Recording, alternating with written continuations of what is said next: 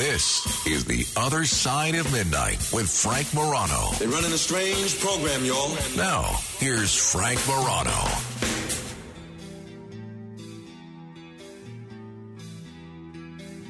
For the last several decades, whenever I get to turn on something electronic, be it a television set, a radio, or a computer, and hear the voice of Richard Bey do anything, it is a real pleasure. It doesn't matter what Richard Bey is doing. He could be uh, he could be um, uh, he could be emceeing a He fight. could be doing phone sex.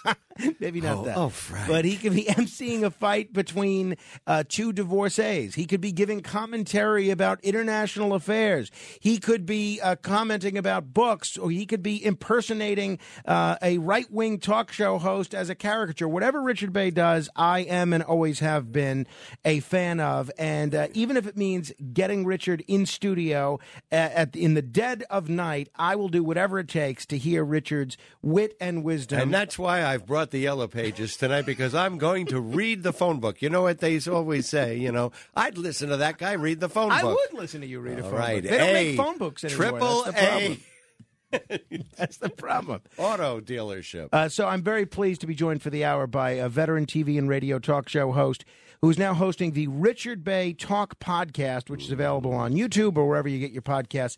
The one and only Richard Bey, who remarked to me that when he was on uh, WABC in New York, he was obviously the audience then and now was very right leaning, and Richard was the opposite of right leaning. You actually really enjoy mixing it up with callers, Oh, right? Really, the board op used to say, Richard, the board is completely lit up and you just sat down and every person disagrees with you. And I said, that's just the way I like it. Bring them on. but I, let me just tell you this. This was so wonderful. When I had a listed number. So the day that I was fired from WABC, I came home, the phone rang. Somebody, you don't know me, but I listen to you and I'm a conservative, but you know what? you know, you always came up with facts, and you. I always knew why you were saying the things that you said and what you were thinking about it, rather than just calling somebody. And the phone lit up for almost two hours. I have a stack of emails, and the, and they all start off, or most of them start off. I never agree with you, but Right. I never agree with you, but, or I'm a conservative, but I enjoyed Dick and Dad go to the movies. I enjoyed the parody songs. You know, Well, I, I to me, when I make a decision about who to listen to on radio, the last thing that I would ever consider is their political ideology. I mean, that is, I would never go out of my way to listen to someone that I agreed with or disagreed with. I want to hear someone that is doing an informative show, an entertaining radio show. I don't care what the politics of that well, I is. always listened to Rush Limbaugh. Right. I mean, he was an he was an entertainer. Yeah, no, no, no doubt about it. I mean, and you compare someone like Rush to someone, uh, you know, I know he's got fans out there. I don't want to disparage any of them, but someone like Hannity, who uh, really he doesn't do a radio show. He basically repeats r- right wing talking points. it's rip day. and read. Yeah, In that's for sure. I haven't heard him lately, but it used to sound like he was just reading. He was a worst worse prompter reader reader than Al Sharpton, and that's he's about the worst. Well, that's another good example. Is that Al Sharpton, not somebody that's actually a great communicator in terms of hosting a show, Right. as great as he might be as a guest on the show. Oh, goes to show you. Oh, that- when he debates people, he's he's brilliant. And I used to have Sharpton on my TV show all the time, and we'd go back and forth and back and forth, and uh, it was it was always a delight to have him on, even when the the Tawana Brawley thing was was, was total BS. Yeah, and uh, so people know your perspective, and I want to talk about some things other than politics as well. But just so people know your perspective, you you're not uh, as somebody that I would consider. Uh, a uh, knee-jerk liberal Democrat. I mean, you've talked about voting for Bob Dole, Ross Perot, Rick Lazio, That was in Ralph the past. Nader. It's changed. The so it's changed. So the- what what changed? the Republican politics? Party changed. That's what changed. Um, you know, I, I guess I could still, you know, if I could find, I could, I. A friend of mine was saying, you know, if Liz Cheney ran for president, I'd vote for her. I don't know if I would because she's still a neocon, Right. You know, Right. and um, and that and that is a problem. But I admire Kinzinger and I admire some of the other people who have stood up and said, yes, I mean, people are saying, what's the most important issue? Is it immigration? Is it inflation? Is it the price of gasoline? Is it abortion? The, listen, there's there's the big issue for me, and it's really just the only issue: the preservation of American democracy. And uh, I've lived through. I, listen, I, when I I've I've been alive for eighteen uh, percent uh, interest rates, uh, ten percent under Reagan. Inflation was uh, was over ten percent um, in, in, in the first year. Yeah. Um, I've lived through the gasoline lines. Uh, people may not be old enough listening, but probably a lot of them are.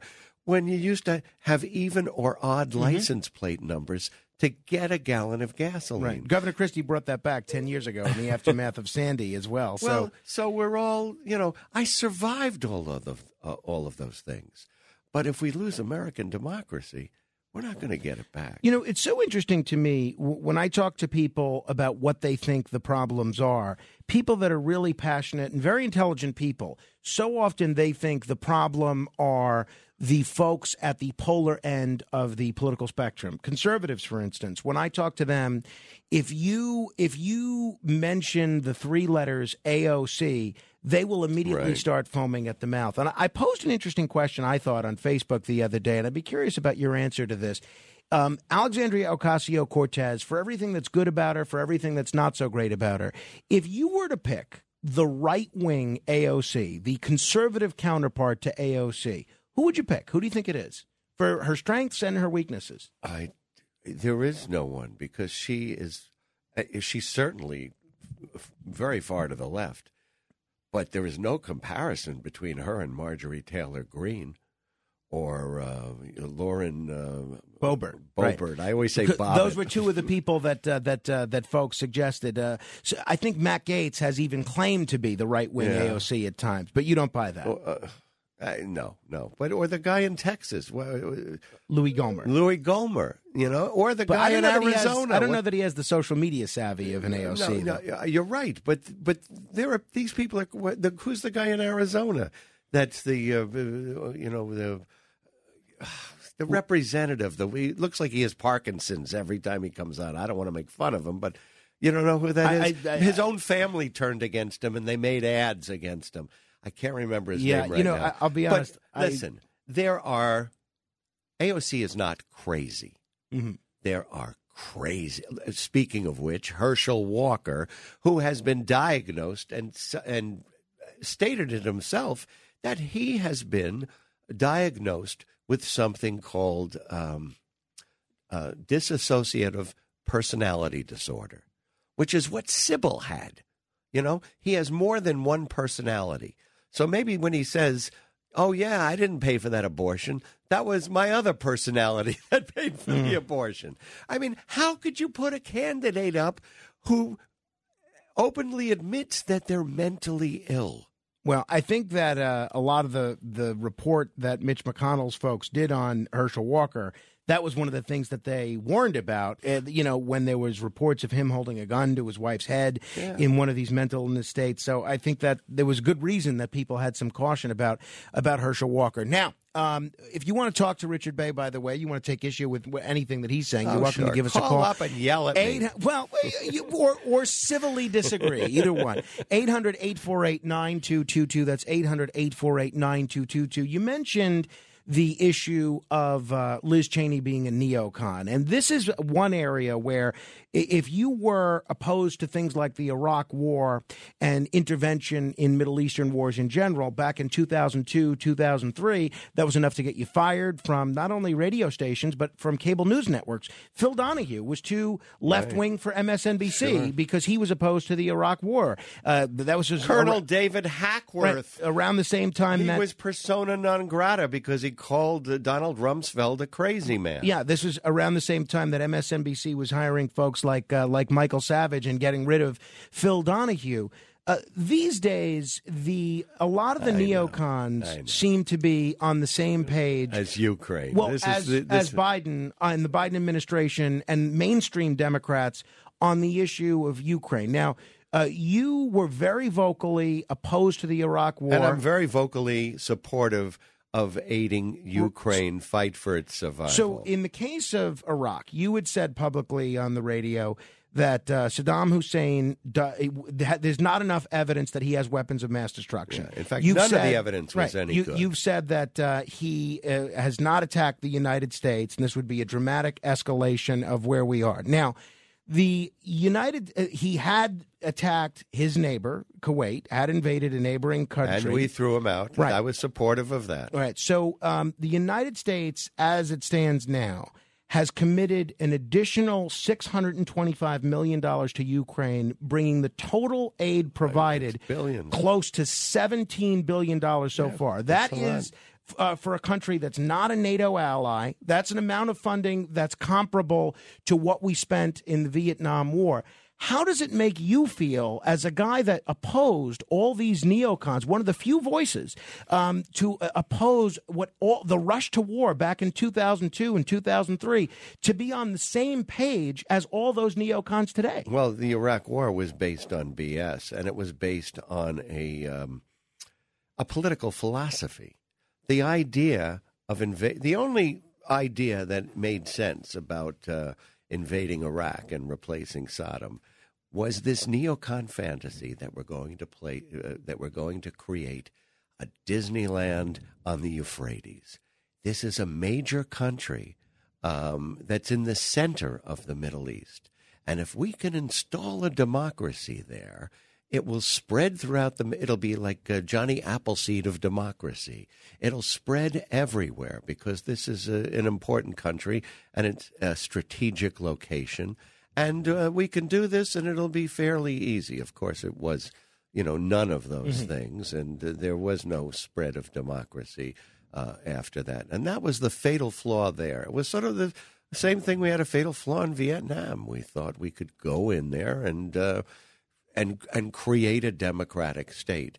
The difference is Ukraine is a democratic state under attack by an autocratic state. Well, it's a democratic state that bans opposition parties and well, suspends, that's not a suspends democratic, media outlets. That's not a de- democratic state, right. And so- also, but, but Ukraine is doing those things. imprisons. Well, what, no, they're not really. They they have absolutely suspended opposition political parties. Oh, and now you mean yeah, now? Yeah. Oh, the yeah. They're in war. Well, so They're it's in okay wartime. to su- suspend the democracy as long as it's wartime. They had well. Um, Lincoln did some of those things as well. well, there's a lot of people that take issue with uh, the, some of the things Lincoln did, I habeas know, corpus but when, and the but when you're tax. fighting for your survival, uh, Ukraine was a democracy when uh, until the war started. when Putin went on the attack. That's Uh, right. Now, um, the difference in aiding a country and being squarely on the side of the Ukrainians, which was formerly a democracy, in in a war with a country like Russia, is that Russia has the second largest stockpile of nuclear weapons no, in the world. No, that's incorrect. Right? It's not. They don't have the second largest. They stockpile. have the largest. the largest stockpile. Okay, so um, it's larger than the United States. So now, how, what is if you were in charge of U.S. foreign policy at this point. and I think we all begin from the place, left wing, right wing, in between, of not wanting nuclear war. Nobody wins there. What would be the Richard Bey plan for avoiding nuclear catastrophe, given everything that's happened so far? What would you do? I would do just what we're doing. I would I would do, back up Ukraine. I would help them to fight for their territory. I think Crimea is is gone. You know, Russia will maintain. You know, uh, people say there is no um, uh, uh, diplomatic um, uh, solution or that you know that anybody is pursuing, but the Ukrainians did meet with a Russian delegation. Uh, right before the war and in the beginnings of the war, they were in Turkey. At one point, they were in Belarus. They created a plan and they said, We'll take 15 years uh, to discuss what happens with Ukraine, but in no sense will military force be used. Um, I forget all the other details, but they did, you know, r- according to the guy that, le- uh, that led the Ukrainian delegation, Russia just kept saying, you have to completely demilitarize and you have to get rid of the Nazis in in your government.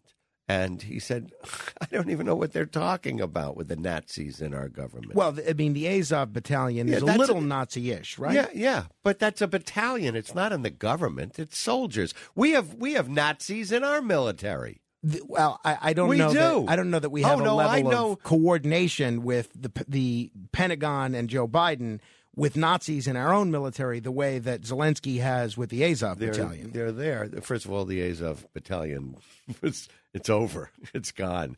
They were, you know, it was destroyed Right. uh, or uh, or captured. Actually, they were just released by Russia uh, in a prisoner exchange. Uh, my last question on Ukraine, and then if people want to talk to I, Richard I Gray, want they to can. talk about no, neither Ukraine. do I. 800 Let's talk about Biden and uh, and uh, Well, but ultimately, DeSantis ultimately in avoiding nuclear war is a lot more important than one political race or another. uh, So what are we going to do? But- but let me la- well, ask- well, let me ask Yes, you this. sure. So if that's your philosophy and everything has to do with oh, let's avoid nuclear war, um, should we just start negotiations with China uh, to turn over to have Taiwan? Become a part of China as they did in Hong Kong. Is that part of your Well, we uh, political are- philosophy I- I as well? maybe, maybe. Uh, well, Right. Maybe. well, I don't. I, you know, there's one very important lesson that we've learned since the 40s, which is that if you're a country, whether it's North Korea, whether it's Russia, or any other country, if you have nuclear weapons, the United States doesn't mess with you. Um, you see what North happens. Korea. Right. Exactly. I- you but- you but I see mean- what happens with a country like Ukraine, which gave up their nuclear weapons. They get chewed to death. So, I mean, that that I and think. on the other hand, there was a six nation plan in place uh, that would keep Iran from having nuclear uh, um, uh, weapons for at least 10 years.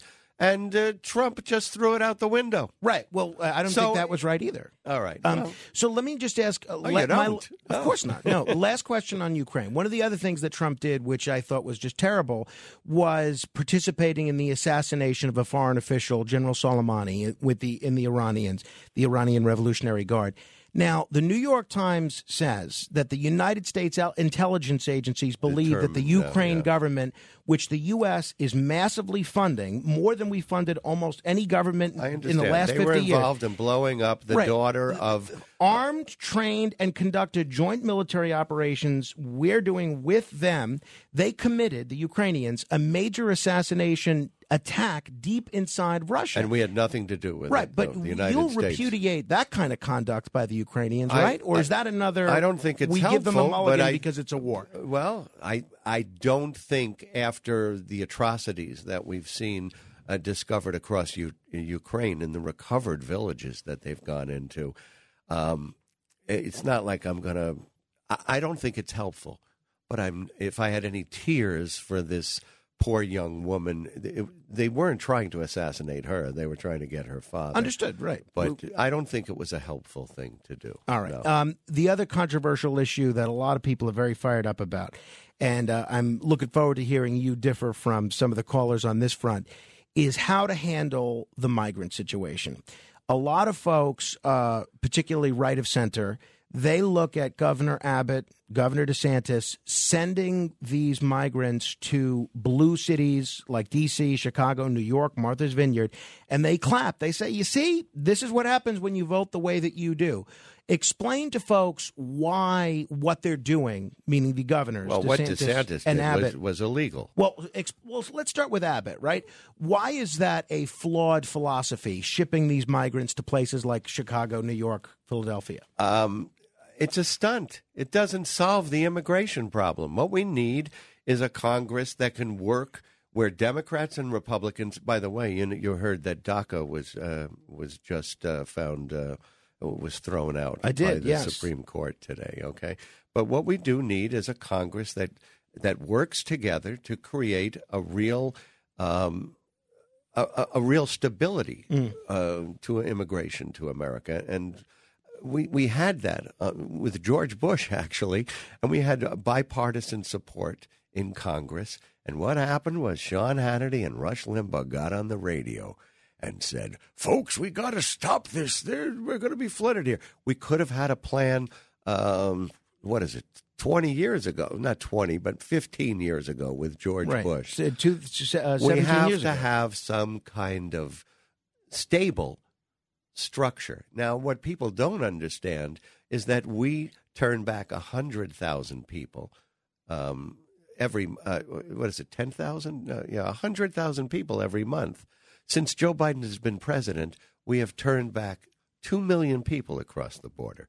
Now, when somebody comes and asks for asylum, Uh, I mean, you know, when they have a, uh, if they're coming from Venezuela or Cuba, and that's another thing with DeSantis is that they don't want to say, oh, uh, we can't take the Cubans. Why? Because the Cubans vote Republican. Um, but the Venezuelans and the Nicaraguans, who are also fleeing oppressive communist regimes, those people we can use as pawns and um, illegally send them, uh, you know, from Texas using Florida taxpayer uh, money. Actually, they used the uh, the um, the uh, COVID relief pl- plan money that they got. They used oh how slick they used the interest on that money so that they didn't actually use the money. Can't say they're not creative, Yeah, right? I mean- and yeah, and then he spent uh, oh, a million and a half dollars that that that could have been better put towards the. Wait, there's two. What I read is there's 250,000 people homeless now uh, after uh, Hurricane Ian on the west coast of Florida. Uh, why don't we send those people to Mar-a-Lago? There's a lot of rooms there. And, uh, you know, they're saying they sent these people to Martha's Vineyard um, because Obama has a house there. This was out of season. And not only that, the people of Martha's Vineyard opened up their hearts and support and comfort and compassion to these people when they got there. And they were lied to to get on the plane. But you, I, you would agree, maybe the red states and the blue states. Obviously, this is a stunt, but the red states and the blue states should share the the burden of this Yeah, a little more. I would equally. agree with that. Uh, last question before we go to break. You spent a lot of time broadcasting in Philadelphia. Some people believe the best indication of an uh, of a forthcoming recession is an inverted yield curve, but historians are saying the best indication of a forthcoming economic crisis is the Philadelphia Phillies winning the World Series. so, over the past 100 years, listen to this the surest sign of an economic downturn has been a Philly based baseball team winning the World Series. It happened in 1929, 1930, 1980, and 2008. Well, on Monday, the Phillies clinched a playoff spot, and uh, I'm wondering if people are concerned about their 401k. Should everybody be rooting against the Phillies I right know now? it's like Punxsutawney Phil, you Exactly. know, and that's in Pennsylvania too. It's a very special place. All right, we're going to continue with Richard Bey in a minute. We're going to take your calls. Uh, we're going to get into some uh, more fun subjects as well. 800 848 9222. That's 800 848 9222. This is The Other Side of Midnight, straight ahead. The Other Side of Midnight with Frank Morano. Other Side of Midnight with Frank Morano.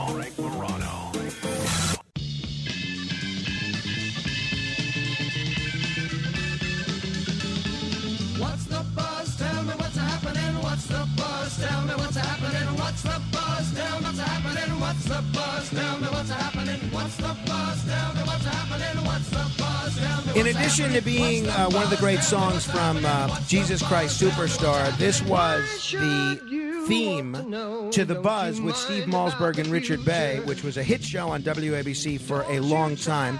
And I uh, want to thank the listener that points out that the crazy person that you were trying to think of from Arizona is uh, Paul Gosar. Gosar. As soon as you said that, I Yeah, popped yeah, Paul my. Gosar. Uh, Richard Bey is here. We're going to take your calls in a moment. 800 848 9222.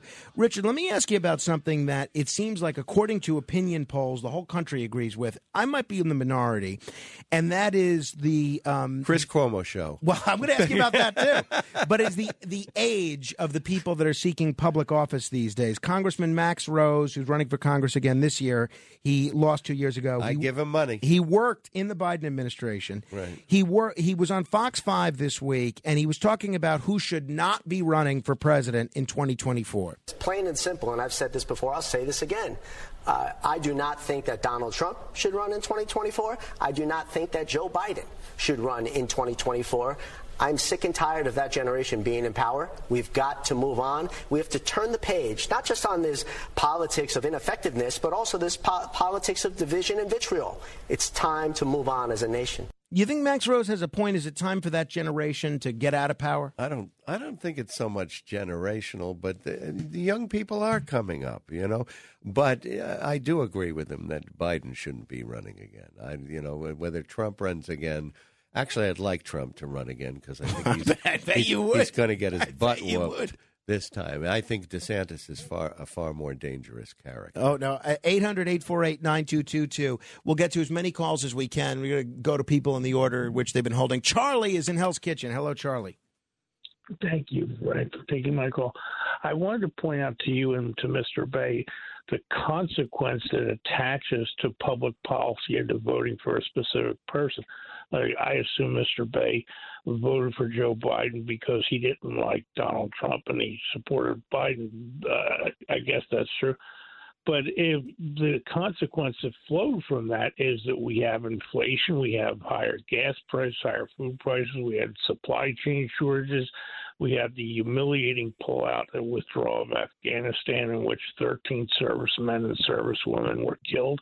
And all of these things are things that have resulted from people not liking Trump and voting for Joe Biden. Actually, I would disagree with you. I would say none of those things are a result of voting for Joe Biden. Not one of them. Not one of them. Inflation is a worldwide problem. And in fact, uh, this week, the entire Eurozone is, is over 10%. Their inflation is much higher than ours, and they didn't vote for Joe Biden.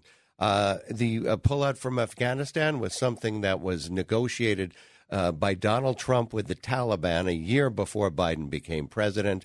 Uh, what else? Gas prices. OPEC today is saying they're cutting back on the production of oil, which will also bring gas prices up a, a, bit again. Joe Biden did what he could, but he he's not uh, he's not the sheik controlling uh, OPEC. Well, Charlie, thank you. Uh, on the on the oil front, uh, so President Biden has tried to convince the Saudis by using diplomacy. Now he seems to be taking a much harder line, right, uh, with the Saudis, and uh, he's sending a clear signal to them that he's willing to, you know, play hardball, and uh, that's something that both people on the right and the left have, have said maybe is about time. But now the president is at odds with big oil companies in this country and he's at odds with some big oil countries like Saudi Arabia. He's been pleading with big oil countries to increase production and uh, at this point next year we will we will exceed oil production in this country what it was in the year before COVID. We are producing New York, uh, the United States. Like, were you talking to me? Yeah, I just said this in the last segment. The United States is the largest oil producer in the world, so larger than Saudi Arabia, which is number two, or Russia, which is number three. Whenever I bring up the issue of energy prices on the radio, there's always a chorus of folks that say two things that the solution to lower energy prices is uh, President Biden shouldn't have pulled the plug on the Keystone XL pipeline. That would two, have nothing to do with uh, the and, and the other the other thing, and I want you to respond to both. The other thing is that there need to be more drilling permits approved on federal land. Explain why those two rejoinders to Biden's energy policy are fallacious. Well, first of all, the Keystone Pipeline would not have increased oil production. It's a transportation system. It's not. It's not creating more oil. It's just delivering more oil. Um, and there is a Keystone Pipeline already. This was just sort of a, um, I don't, an adjunct to it. And that oil would have been shipped overseas from. Uh, it wouldn't come to the United States. I mean, we, we, we, we have oil in this country, and I, I think we do have to oil has to be one of the um, bridge sources of energy. Um, you know, till we can achieve the technological level where we can have uh, um, uh, energy Renewable that's more, yeah, right. renewable. And I also think that uh, nuclear has to be part of this mix. Really? And yeah, Okay. you didn't no, know that? No, I, I didn't. Well, I, I, In I didn't know France, that seventy you- percent of their electricity is produced by nuclear. In fact, they produce so much uh, energy that they uh, that they sell it to Germany, which made the ridiculous mistake of shutting down all their nuclear pan- plants. Um, and uh, now they're pl- paying the consequence of that as uh, Russia is uh, cutting off the uh, Nord uh, uh, Nord uh, Stream. Nord Stream pipeline. Uh, one of the things that I'm uh, sorry, you know this is late for me. I, this is me, morning. I get, I. I'm just getting started. Believe, you should see me when I have I to couldn't think of Paul Gosar. you know, Me- uh, you could see, me when I get a call at three o'clock in the afternoon. I have no idea what's going on. Hey, uh, one of the things that uh, I don't know that a lot of people know about you is that you actually attended the Yale School of Drama, and it's very interesting. I and you're a terrific actor, and I've seen you perform theatrically, and, and you're terrific. And if people have the opportunity to see you perform theatrically, they absolutely should. But I thought about you recently because one of your old classmates, Sigourney Weaver, was actually profiled on CBS Sunday morning, and she said a little bit about the Yale School of Drama. And I want to play you what she said and want to hear if Oh, you she had a with this. terrible time. Well, so this is what she said. My father thought it was good to go to drama school. That would probably shake this goal right out of me, and it almost did. Weaver attended the Yale School of Drama. I didn't really belong there. I wish I'd gone to like Second City or something. She felt like a fish out of water, and the faculty seemed to agree. They were not supportive. You know, were- Explicitly so. Yeah, I have to say they could not have been meaner. Uh, and the irony was that they were fired when I graduated. So the lesson to me is don't believe what your teachers tell you. I've never heard you say anything negative about I your had a time good there. You had a better, better experience than she did. Meryl did. Streep, believe it or not, was put on probation after her first year. It's a three year MFA program. And everybody knew that Sigourney Sigourney was well, she's six feet tall. She's one of the sweetest people you ever want to meet. She's she's really unaffected. Um, even though she came from an esteemed uh, television family, and even though she came from a, de- a degree of wealth, and even though her real name is Susan, her first name, um, she is just a sweetheart. She's a wonderful person. Why do you think she had a t- such a Be- tough time? because she didn't use her beauty. That was their major complaint. She would dress up like a hippie or something. You know, she'd wear a pea coat and a pair of jeans, and they kept say- saying to her, "You're a beautiful woman. You know, you want to be a success on the stage. Use your beauty." And she never wanted Mm. to, to do that sort of thing. Uh, 800 848 9222. Uh, Let me say hello to uh, David in the Bronx. David, you're on with Richard Bey. Richard Bey. Hey, good morning, gentlemen. Um, I would like to make a comment about Ukraine. I generally disagree with Frank on Ukraine. I think his positions are far too pro Russian. But I think we need to cut back on the unlimited financial aid and military assistance we're giving the Ukrainians because they have an unreasonable position regarding the territory that Russia has seized uh, previously and currently. Zelensky keeps talking about getting back every inch of Ukrainian territory, including Crimea. I would agree with you about Crimea. Crimea is gone. Yeah, it's not no, going but to what happen. about the what about the four territories that they held the votes in that Russia now says Right, the Donbass region. Oh, those were those were great fair elections, weren't they? I'm sure. No, no, but the point is, well, wait, wait, but listen, listen.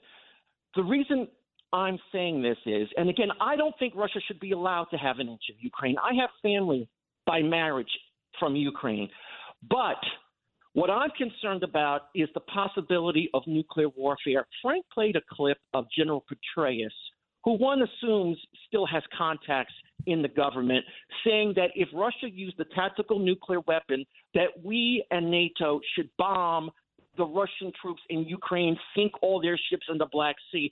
What do people like General Petraeus think is going to happen if we do that? Russia is going to respond with nuclear weapons against us and NATO. Let me And let Richard respond, Well, David. First of all all, Gen- Gen- General Petraeus is no longer in command of anything but his own opinion. Um, so, you know, there is that. And during uh, preceding uh, the bombing of Pearl Harbor, we were in negotiations with the Japanese, actually, to. Um, uh, you know, to allow them to have some degree of oil imports. And we asked them to withdraw from China and um, other areas uh, in, in the eastern uh, Asia that they had invaded. And we were in negotiations with them. They, you know, they didn't want to withdraw either, and we insisted that they withdraw.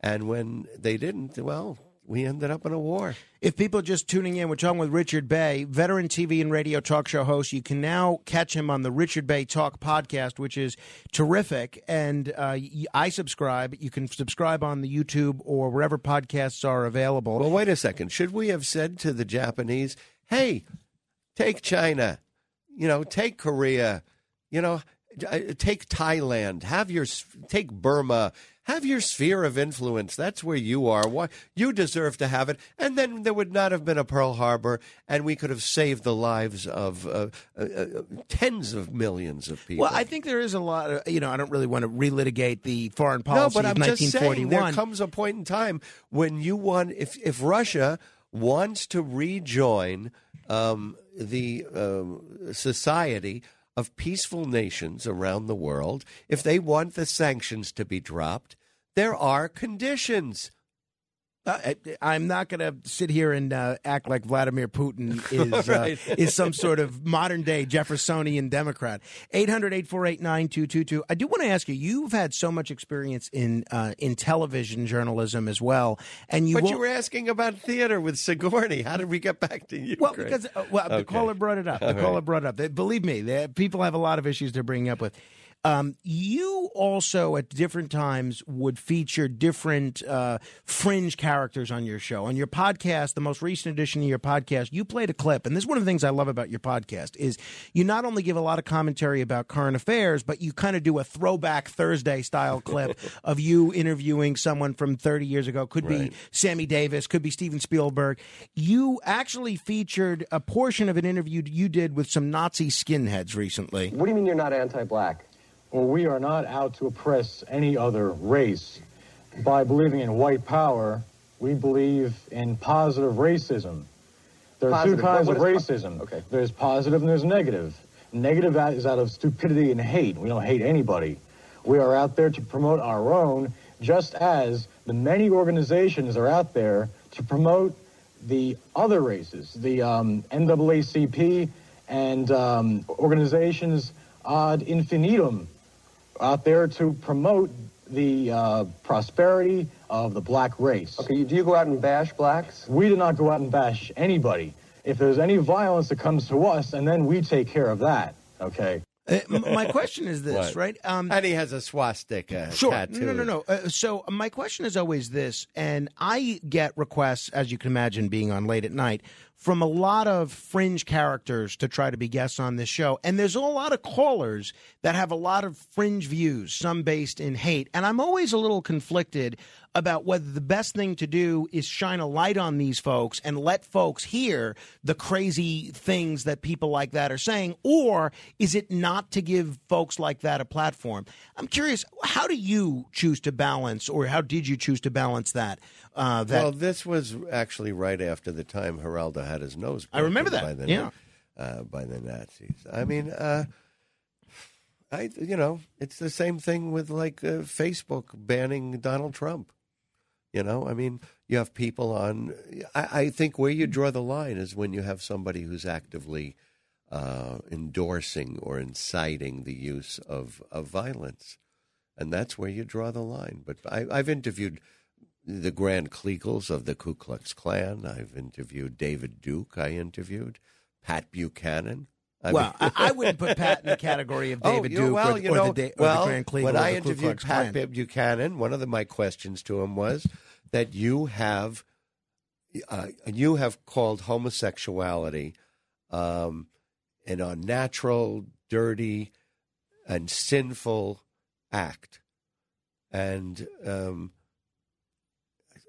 he used some other word that was really um, derogatory. And he said, All the great religions say it is wrong. Who are you to say that it's right? That's what his response. I said, I don't say that it's wrong or right. I'm just saying I don't want somebody coming into my bedroom and telling Sure. me you're doing it the wrong way. You can't do that position. You know, I, I've always felt, whether we're talking about uh, Pat Buchanan, Bob Grant, Al Sharpton, or anybody, that it's a little unfair to take uh, 60 years of them saying something throughout the course of their career when they talk and write every single day for 60 Yeah. years and pick the worst things that they've ever said right. and have that be, define them. But we, we could save uh, but that, that, was discussion for another something. day. I mean, I'm sure he still believes that. Yeah. Um, I- There, you, you don't think there are people who think homosexual? No, I hear from them. I hear Right. from them, and I always wonder: is the best thing to do to put them on the air so folks can hear that there are still people that think that, or is it to not give people like that a platform? Well, I think that there are, uh, uh, you know, some religions that have sexual practices that I would, uh, or or marital practices that I would find very strange Well, sure, myself. absolutely. You- But I don't want to stop them from doing. Listen, in the state of te- Texas, you know, your your great state of Texas, the uh, you know the Texas Rangers raided the Mormons Mm. because you had sixty year old men marrying fourteen year old girls. Right. No, and uh, it, that certainly, if you there's a lot of religion to look at. If you look at the Prophet Muhammad's favorite wife, you don't Yeah, even want to get into well, what her age But was. that was this, I'm talking about now. Right, right. Um, you mentioned Chris Cuomo before. We're both Yeah, fans. who's gonna watch? Come on. Well, I watched the second episode. I thought it was out of curiosity. Yeah, yeah. And, And um, my senior producer from the Richard Bey Show is producing Chris Cuomo. Really, I have a number of questions for for him, or for her. Um, but you, we're both fans of the film uh, "A Face in the Crowd," and there's a great scene in that picture where Walter Matthau's character says to Andy Griffith's character, Lonesome Rhodes, he basically says, "You'll you'll get another opportunity, but you'll never be as big as you were." And we've seen that manifest itself with a lot of people, including me, uh, over the years. Right? Um, how do you handicap the prospects of a Chris Cuomo comeback? Well, not there, not not in that, not on that News Ur- Nation. Urzat, whatever it is, you know. And then I mean, this nobody's going to sit at home and go. I know people who rush to MSNBC every a Monday night because they know Rachel Maddow is on a Monday. And then when the other newscaster takes over, nobody's watching it. Right. So no one's And- doing that for Chris Yeah, and people are doing that for uh, Tucker Carlson on Right. the other side. I mean, you know, you, nobody's going to do that for Chris Cuomo. Nobody's going to do that for Ashley Banfield. What they should have, you know, you know, they have their own agenda. But if you wanted to start something new, what you should do is get Joe Rogan.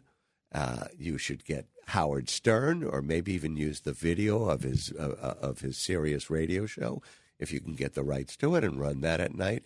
Uh, there's a guy named Paul Barsky who's very funny, uh, but also politically astute, and you know, put something on that's going to be different. You know what's so different? So it's Chris Cuomo. What he had so so many. Listen, I watched Chris Cuomo. I like Chris Cuomo, but I'm not going to. I'm not going to go out of my way to watch Chris Cuomo. Um, before we go to break, and then I'm going to continue with the phone calls 800 848 9222. I know you saw some shows while you were in town. You've always been uh, Johnny on the spot when it comes to film recommendations, theater, and, and books. Give us one of each. All right. Well, the the one thing I wanted to see, actually, there were two things, and one of them is an impossible ticket. But the one play I knew I wanted to see, and I was hoping I could see, and it was on half price at TKTS, is Leopoldstadt by uh, uh, Tom Stoppard. And it's about a Jewish family. It begins in 1899. It's got a cast of 38. I can't do it justice by describing the plot to you. Uh, the thing I can tell you is this when it was over and we all in the audience stood up to applaud, I collapsed into tears for almost two minutes. I was crying. The woman in front of me reached out grabbed my arm in support and passed me a tissue. Is, is, is it a musical?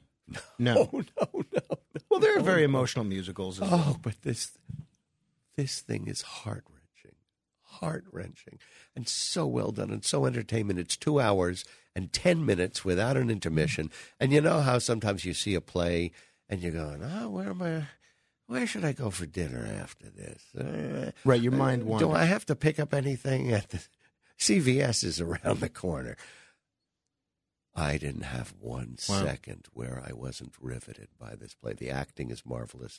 The script is just uh, completely engrossing. So it's uh, Leopoldstadt, and it's on Broadway now, It's and you can get half price tickets, I guess, on through Uh, the well, you could. I mean, I don't know if you. The reviews have been very good, except for the Times. Anything in the way of film reviews these days. You used to do these great film reviews on the radio with your dad. Dick and Dad go to the movies. And I still do go to the movies. Uh, I went to see that, and Don't Worry, Darling, which got terrible reviews.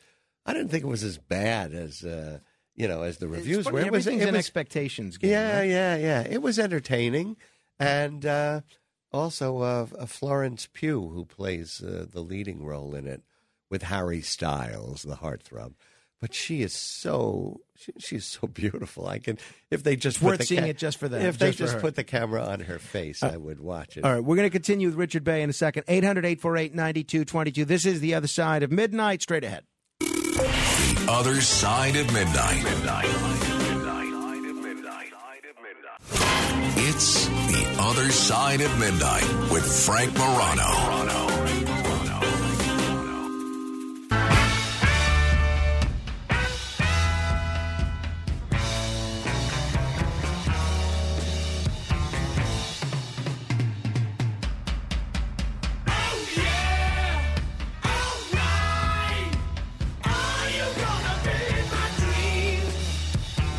Richard Bey is here. Oh, Frank Morano ripping off my bumpers That's from right. my old I- show. I, I steal so much I from you. used to love this. I steal so much from you. This is how you would end uh, a lot of your shows, and uh, this, we're almost at the end of the hour. But I want to give Oh, people an opportunity me. to. Oh. Oh, you can stick around. You can Well, stick around for the well, whole show. I Uh, can? absolutely. Uh, eight hundred. You have other guests. Well, so you'll take a break. You can pause. um, hey, um, I did want to ask you. You live in Florida these days. Uh, your area of Florida was yeah, we had winds. We had the fronds from the palm trees. everything was fall. okay with your house and everything. Yeah, yeah, yeah, yeah. It was fun. All right, good. All right, 800 848 9222. Stuart is in Forest Hills. Hello, Stuart. Hey, Frank. Good to speak to you. Uh, Richard, this is Stuart, your Facebook debating buddy on Ukraine today, yesterday. Oh, oh, anyway, yeah. um, I have to say, you sound so much more intelligent speaking with Frank Morano. I mean, I think I think you're more intelligent than I thought.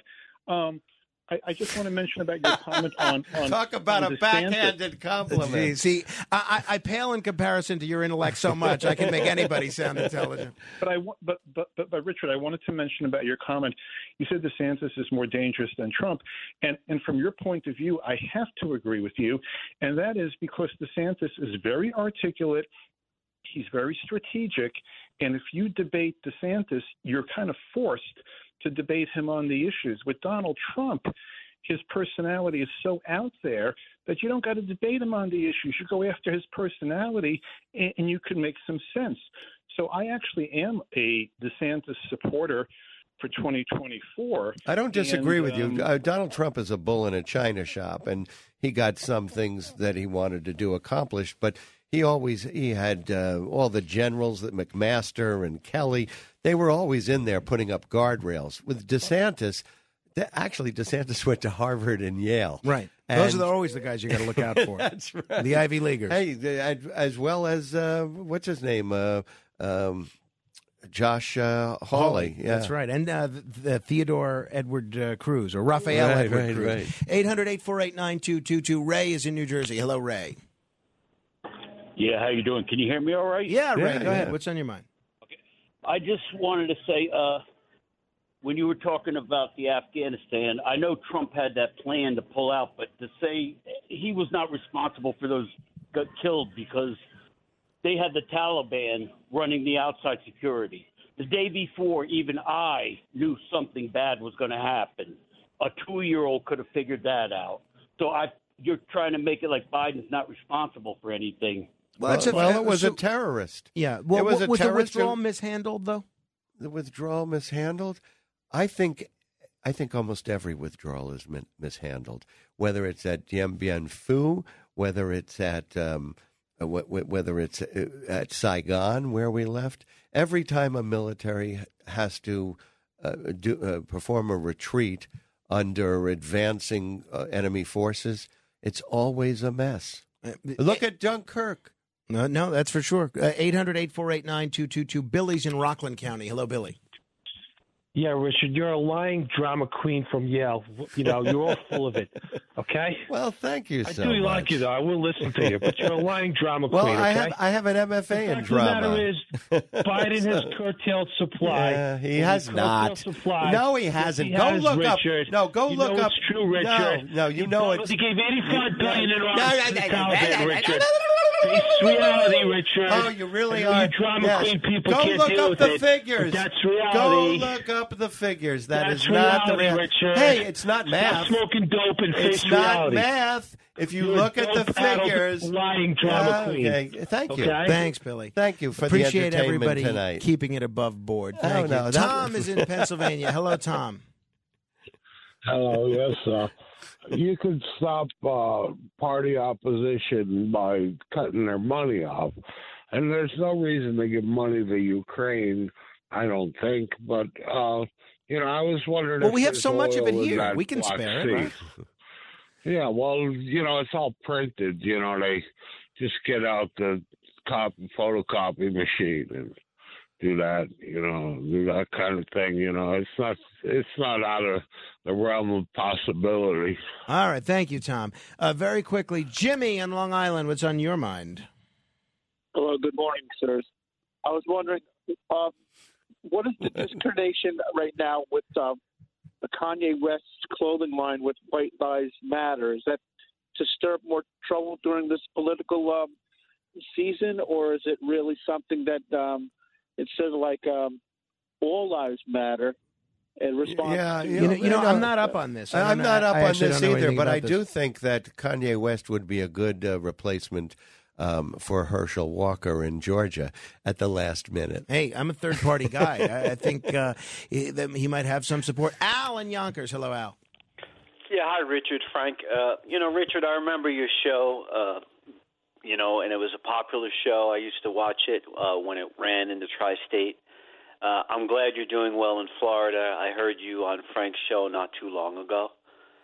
And uh, can you hear me? Yeah, Yeah, yeah, no, we we're only got we're- about 40 yeah, you know, seconds so left, Al. I, I Go ahead. do remember. I'm glad you're doing well, and uh, everything is good in uh, in Florida. Uh, my question to you is, being a host like Frank, because you touched on Max Rose. I I just never understood why a person would go out there, waste so much energy and time, uh, and really hit the pavement trying to win an election. all right, uh, you, you, you, you'd stick around a few minutes, right? You could stick around. You Yeah, want you yeah. stick around as long Oh, as you yeah, want. all right, yeah, Al, all we're going to have Richard answer your question after the top of uh, of the hour. Um, this is the other side of midnight. Richard Bey is here, and we'll see if he can make it till five. You know, Yeah, Uh, yeah, right. If not, you know, You we'll have other him while guests. Yeah, Come well, on. so you'll take a break.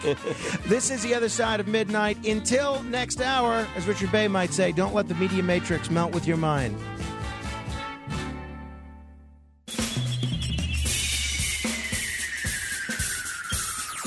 This is The Other Side of Midnight with Frank Morano. They're running a strange program, y'all. Now, here's Frank Morano.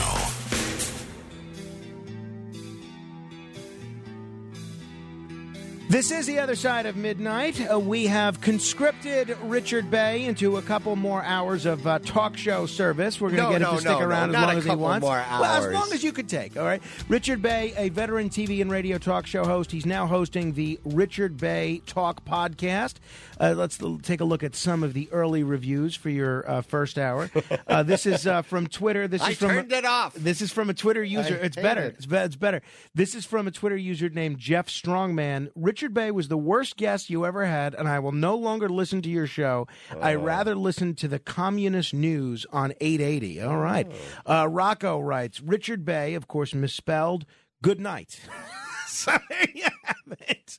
Uh, I uh, look if you're going to change the channel based on uh, hearing an opinion that you might not agree with. I mean, you really that's such a uh, a sad way to be uh, from what I'm uh, from where I stand.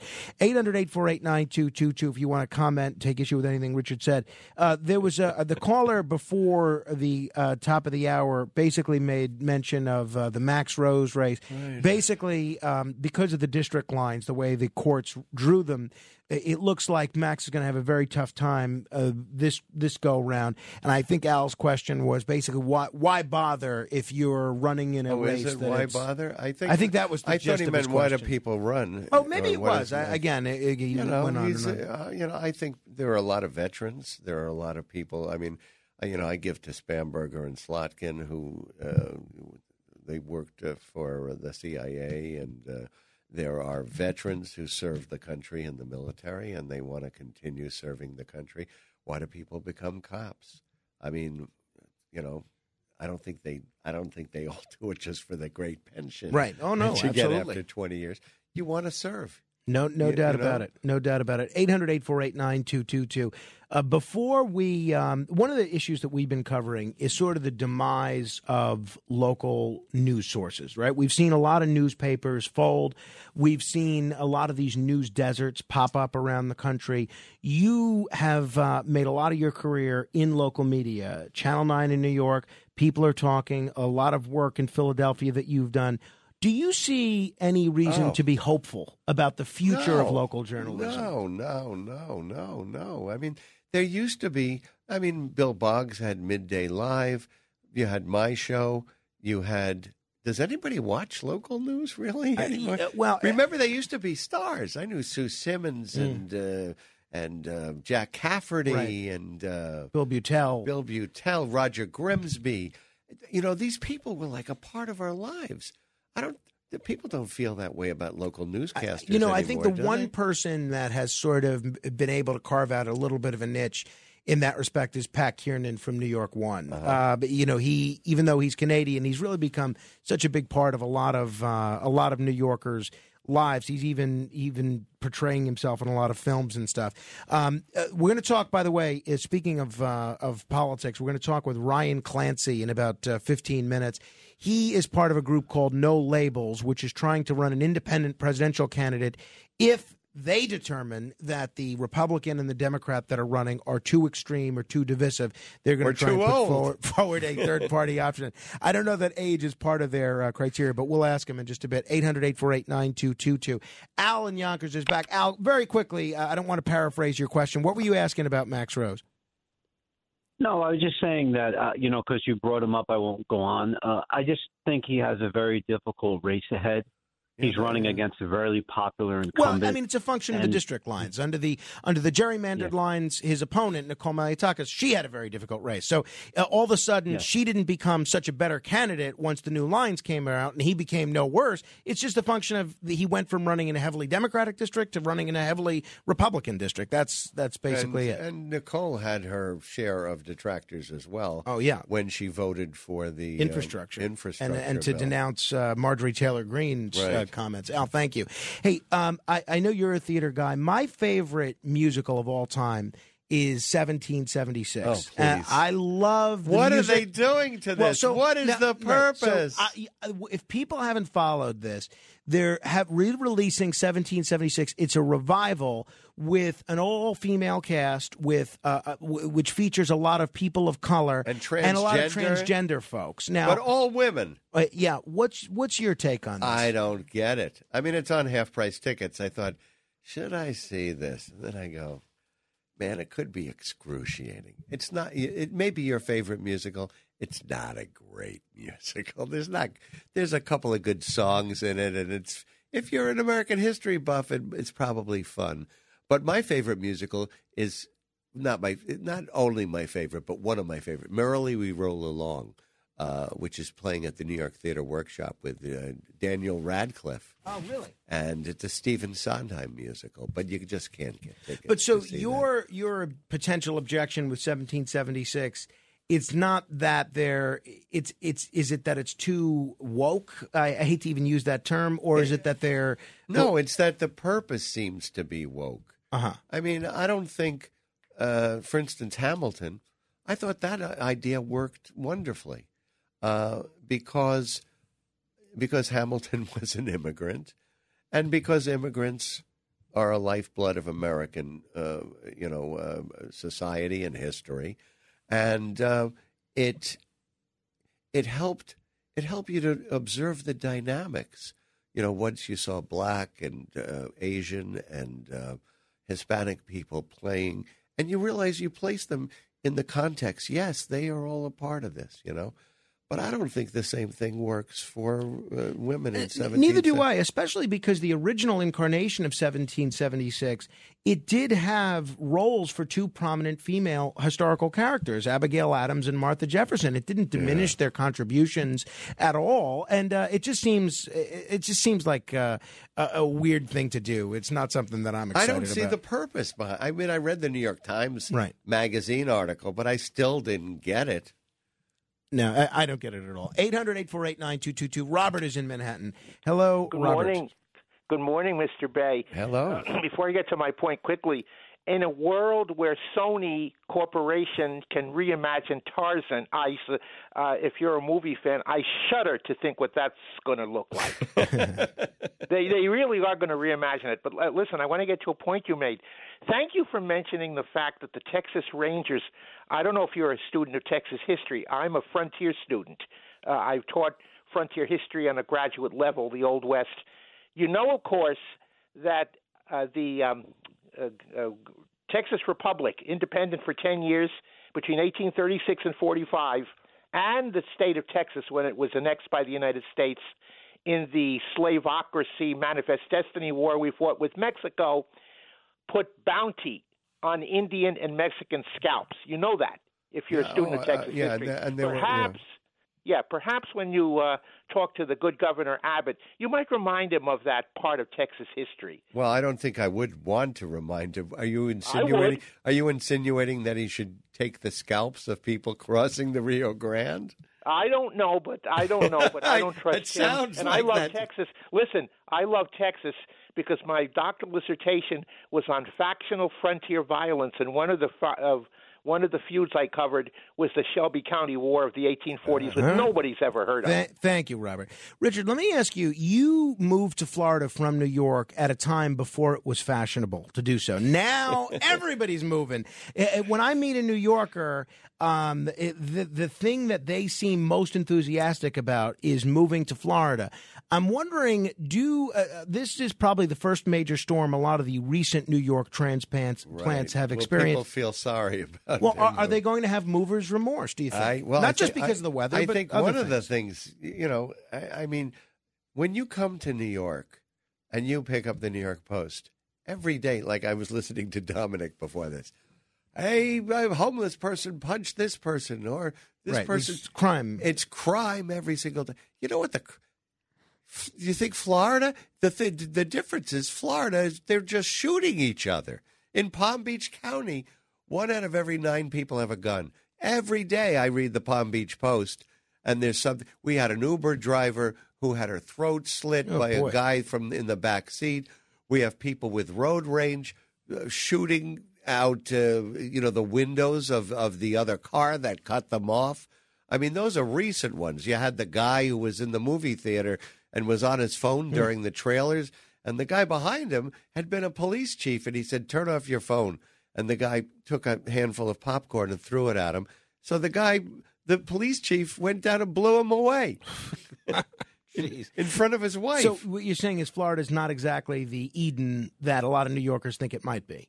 Uh, no, no, it it is not. I mean, it you know, for the most part, the weather is pretty pleasant, and if you can live by the beach, as I do, you know that that's certainly a plus. Uh, but there are so many things I miss about New York, and even I come up every every other month. I'm here for two weeks at the at least, and it's it's you know, Florida is pleasant. New York is invigorating. Mm. That's a great description. A great description. One of the things I've always admired about you as a broadcaster, one of the many things, is your real gift as an interviewer. And I'm getting to relive a lot of that now in some of these throwback clips that you play in the Richard Bey Talk podcast. And it, you always manage, even if it's somebody that I've heard interviewed a hundred times, you manage to find a new angle, whether it's somebody that I've uh, that's a household name like Steven Spielberg or somebody that um, you know is totally obscure. You always manage to find something different and interesting about them. What is kind of your secret? What's the secret sauce to the Richard Bey interview? What's the key? Well, you, first of all, my, the questions the questions should make the the uh, the guest think. We will see the process of them thinking after you ask the question, rather than you know. A lot of these people, they're on um, what do they call those tours? The publicity Right, tours. right, like a satellite yeah, tour, You get yeah. the same. Oh, what was it like working with Mel Gibson? Or what's your favorite movie that you made? You know, I, I hate those. They, they, they offered me uh, recently one of these tours, Jay Leno, for 10 minutes. I said, forget Right. it. I, I'm not interested in talking to anybody for 10 minutes. Well, you know, and a lot of these things, I mean, the things, some of the things that fascinated me is, you know, you know, how did you get here, and why did you get here, and what created you, and uh, you know, what were you like when I had Steven Spielberg? I thought, I said, uh, you know, for so many of us, the the big cinematic thrill is going to see a Steven Spielberg movie for the first time. You know, whether it was E.T. or Schindler's List or you know so many others. I said, but maybe you can't. Can you watch a Steven Spielberg movie and experience what we experience? And he said, no. He goes, I, I'm worried about the props when I'm watching this shot. I'm I'm thinking about you know how we got the, the you know the, the the bugs into the scene or whatever. He said, but there is one movie. He says I can watch Raiders of the Lost Ark and be transported. And by the way, can you believe? He didn't say this. I'm saying this that Harrison Ford is going to play Indiana Jones at 80 I, years I old? I can believe it. Uh, you know, uh, some people, Arnold Schwarzenegger can't give up Terminator, Stallone can't give up Rocky, and I guess Harrison Ford, for the right amount of money, can't give up Indiana Jones. Uh, we're going to talk with Ryan Clancy from No Labels in a bit. You want to stick around, or are you No, going to go get, go, go to but sleep? I, I can't you. wait for Indiana Jones and the Walker of Doom.